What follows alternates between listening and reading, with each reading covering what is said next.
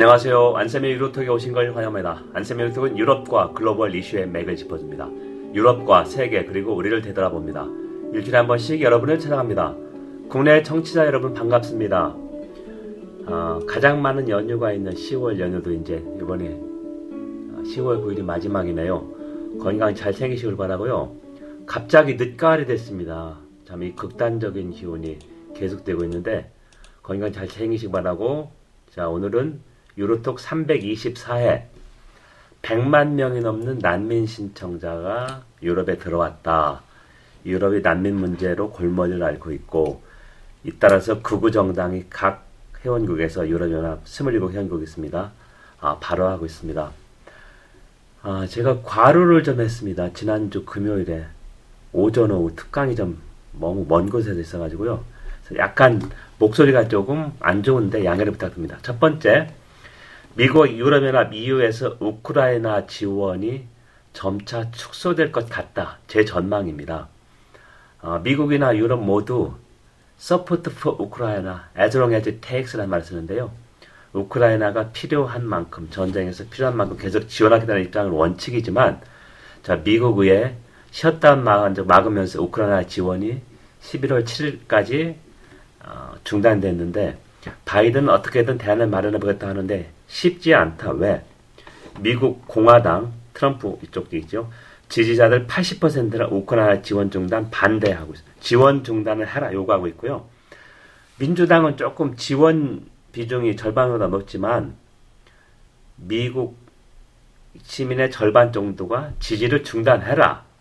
그래서 1920년대 후 최초의 아, 그 고립주의 가능성이 미국에서 미국의 고립주의 1차 대전 후에 국제연맹 만들었는데 윌슨 대통령이 미국이 전혀 참여하지 않았습니다. 국제 질서에.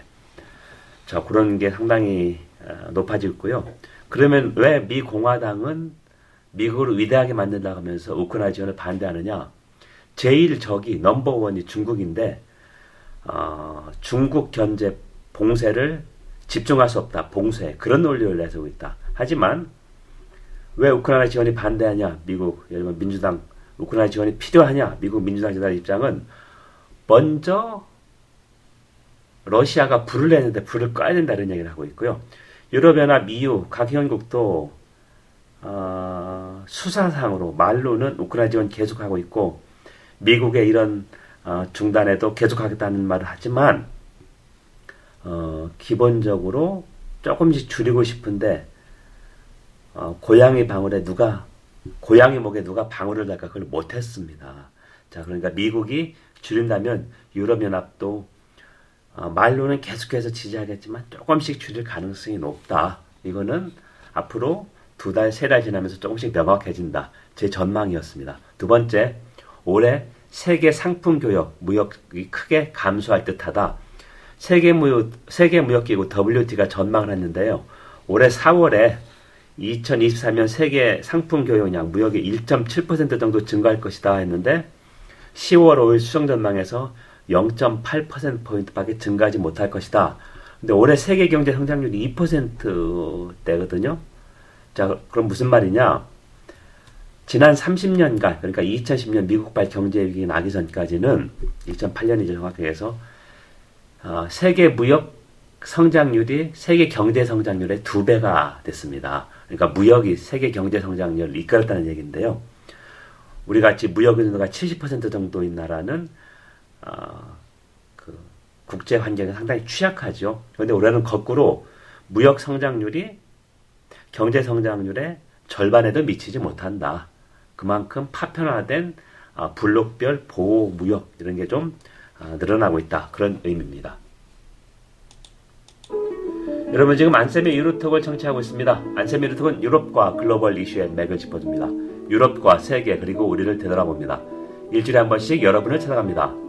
오늘은 324회 유럽에 100만 명이 넘는 난민 신청자가 올해 들어왔다, 들어올 것이다. 지금 이제 10월이니까 충분하다는 얘기죠. 그래서 유럽에서 어떤 문제가 있나요? 아, 이 사람들 당연히 인도주의를 받아들여야 되는데 그런 이야기고요. 어, 이 숫자는 우크라이나 피난민을 제외한 숫자입니다. 그러니까 중동이나 북아프리카 쪽에서 많이 들어오고 있다는 얘기죠. 자, 그러면 현황을 보겠습니다. 이탈리아 지중해에 있는 섬 람페두사가 있는데요. 아프리카 쪽하고 제일 가깝습니다. 이쪽이 지금 난민으로 어, 어, 넘쳐난다. 그래서 올해 이탈리아 이쪽 루트만으로 20만 명이 넘게 들어왔다. 어, 그래서 지금 어, 이야기 분석 판단은 주로 젊은 사람들이 많이 젊은 남성이 많이 됐다는 것은 경제적 난민 신청자다. 그러니까 난민은 보통 아, 정치적 박해 이런 쪽인데 그러면 원래 엄밀하게 따지면 난민이 아니라고 볼 수 있는데요. 이건 이제 일단 들어봤으니까 받고 심사해서 가려지겠죠. 그다음에 독일하고 이탈리아가 이 문제에서 싸, 싸운 이유는 독일 민간단체 NGO 가운데 구조 선박을 운영하면서 이 지중해 루트에서 혼잡한 그 고무보 트로니까 아, 구조한 사람들이 있는데 독일 정부가 도덕적 의무라 고 해서 이 NGO를 지원했습니다. 그래서 이탈리아의 극우 정당 한 정치인은 2차 대전 때 나치가 이탈리아 침략한 것 같다. 그 비난을 했는데요. 아, 서로 이제 뭐라고 할까요? 언성을 높이다가 좀 타협을 했습니다. 그리고 10월 6일 금요일에 우리 아람브라 궁전으로 유명하죠. 아, 이슬람의 최후의 거점 그라나다에서 스페인 그라나다에서 유럽 이사회 27개 회원국 비공식 정상회담이 있었는데요. 난민 정책 개혁에 합의했습니다. 그래서 세 가지가 있습니다. 첫 번째는 어, 인구수와 경제력에 비례하는 난민의 의무 할당 수용 상당히 합리적이죠. 아니면 받지 않으려면 1인당 난민 1인당 받지 않으려면 약 2만 유로 그러니까 2,800만 원을 내라. 그러면 이제 조인트 펀드 공동 펀드에서 이 돈으로 지원해주겠다. 세 번째는 유럽 국경수비대 프론텍스가 있는데요. 작진과 인력 등을 금전적으로 지원해라. 이 세 가지 중에 하나 선택하면 상당히 합리적이죠. 근데 폴란드와 헝가리는 한 명도 받지 않겠다. 버티고 있고 이런 거 원하지 않으면 받지 않겠다. 난민 정책은 다수결인데 말도 안 되는 논의를 계속하고 있다. 제가 계속 강조했지만 폴란드나 헝가리는 2019년부터 해서 중동 난민 한 명도 받지 않다. 이유는 왜 주권 국가를 강요하는데 이건 유럽연합 회원국이 의무적으로 해야 되는 겁니다. 그러니까 예산에 많은 지원을 받으면서 이걸 거부한다는 건 말이 안 되고 또 하나 이들이 해서는 건 기독교 문명을 수호하겠다. 이슬람은 기독교가 아니고 적이라는 얘기를 하고 있는데요. 자, 세계사에서 배우셨을 겁니다. 중세 때는 아, 르네상스 유럽에서 이렇게 도움을 준 게 이슬람입니다. 이슬람이 문화나 과학이 상당히 발달했었죠.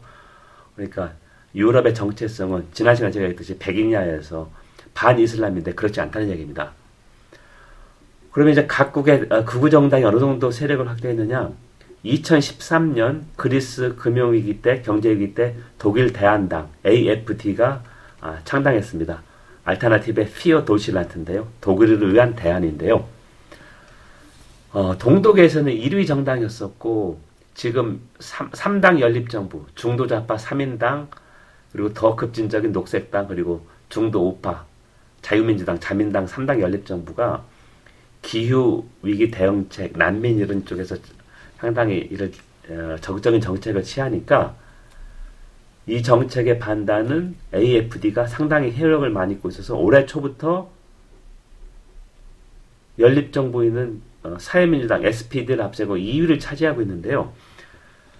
자, 10월 8일 일요일 날 독일 최대의 주지요 바이에른주 그리고 금융중주 헤센 프랑크푸르트 어, 가까이 프랑크푸르트 이 헤센주에서 지방 총선이 있었는데 2위 정당이 됐습니다. 그래서 구서독 지역에서 AFD가 총선에서 2위 정당으로 등극한 처음이다.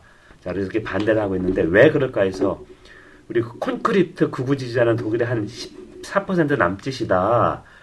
반대로 10에서 15% 난민 급증을 우려하지만 독일 대한 지지자들이 아니었는데 왜 이 사람들이 독일 대한 당으로 들어들었느냐? 난민을 많이 받아들이면 공공주택을 더 짓고 해야 되는데 그런 걸 못 하고 있습니다. 그러니까 정부에 대한 항의 표시로 어, 이 독일 극우 독일 대한당 많이 늘었다. 그리고 독일은 이민을 원하지 않는데 이미 이민 나 이민의 나라가 됐고 타협 통합이 제대로 안 되고 있다. 작년 통계 2022년 통계를 봤는데요. 전체 인구의 28.7%가 외국 국적을 지닌 채 독일에서 출생했거나 부모 중, 부모 중 한 명이 외국인입니다. 그리고 2020년 5살 미만의 어린이 중 가운데 40.3%가 이민자의 자녀이거나 부모 중 한 명이 외국에서 출생했습니다. 북부 항구 도시 브레멘의 경우는 이 비중이 3분의 2 정도입니다. 자, 그러니까 이 이민 문제 반대로 독일은 해마다 40만 명 정도 노동력이 필요합니다. 자, 고령화 사회이고 어, 경제가 성장이 필요하다 보니까 하지만 정반대로 극우 정당이 이민을 받지 않겠다고 합니다. 자, 그러면 경제적 어려움이 해결될 수가 없죠. 어, 이게 이제 남의 나라 일이 아닙니다.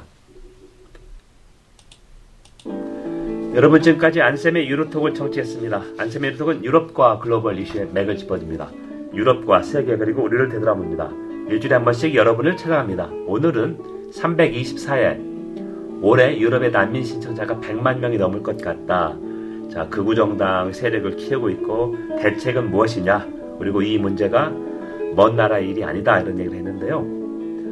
제가 지난주 금요일 10월 6일 날 오전에는 인천에서 공공기관 특강 3시간을 했고요. 오후에는 어, 처음으로 어, 큰 대기업, 그러니까 대기업 어, 전략회의 하는데 특강을 했습니다. 그래서 질문도 많이 나와서 어, 상당히 피곤했지만 기분이 좋았습니다. 어, 유럽 국제 무대에서 유럽의 역할 앞으로 어떤 정책이 우선을 둘까 아, 그런 문제 있었고요. 그리고 10월 5일 날 목요일 날 오후에 하룻밤에 읽는 독일사 원고를 보냈습니다. 어, 너무 홀가분 하고 후련했고요. 하룻밤에 영국사가 나온 지 3년이 조금 넘었는데 어, 청취자 여러분 적극 성원해 주셔서 5세가 거의 다 나갔습니다. 그리고 하루에 1.5권 정도 그 찍은 책 오프라인에서 나가고 있습니다. 감사드리고요. 다음 주에 뵙겠습니다. 감사합니다.